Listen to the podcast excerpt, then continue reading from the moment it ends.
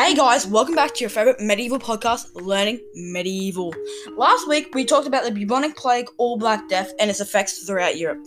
But this week we'll be talking about crime and punishment. These punishments may be strange, even a little freaky, but that's what's going to make this fun. Now let's dive right in. Throughout medieval Europe, there were different kinds of punishments. For example, the rack. It had a large rectangular frame which had a roller at both ends. The criminal then had their ankles and wrists fastened on both ends. Two people would then turn both rollers. The victim's limbs would rip off if they did not confess to a crime. That may have been bad, but what about this? Burning at the stake. This was mostly used to punish witches. Most did not die from the flames but suffocated before the flames could burn the victim's skin. The iron chair was a chair covered with spikes. The criminal was then forced to sit down on the spikes, causing extreme pain and blood loss when the victim got off the chair.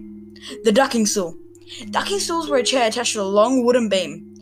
The criminals then lowered into a pond or river. If the duckings went on long, the victim usually died from shock or drowning. My God.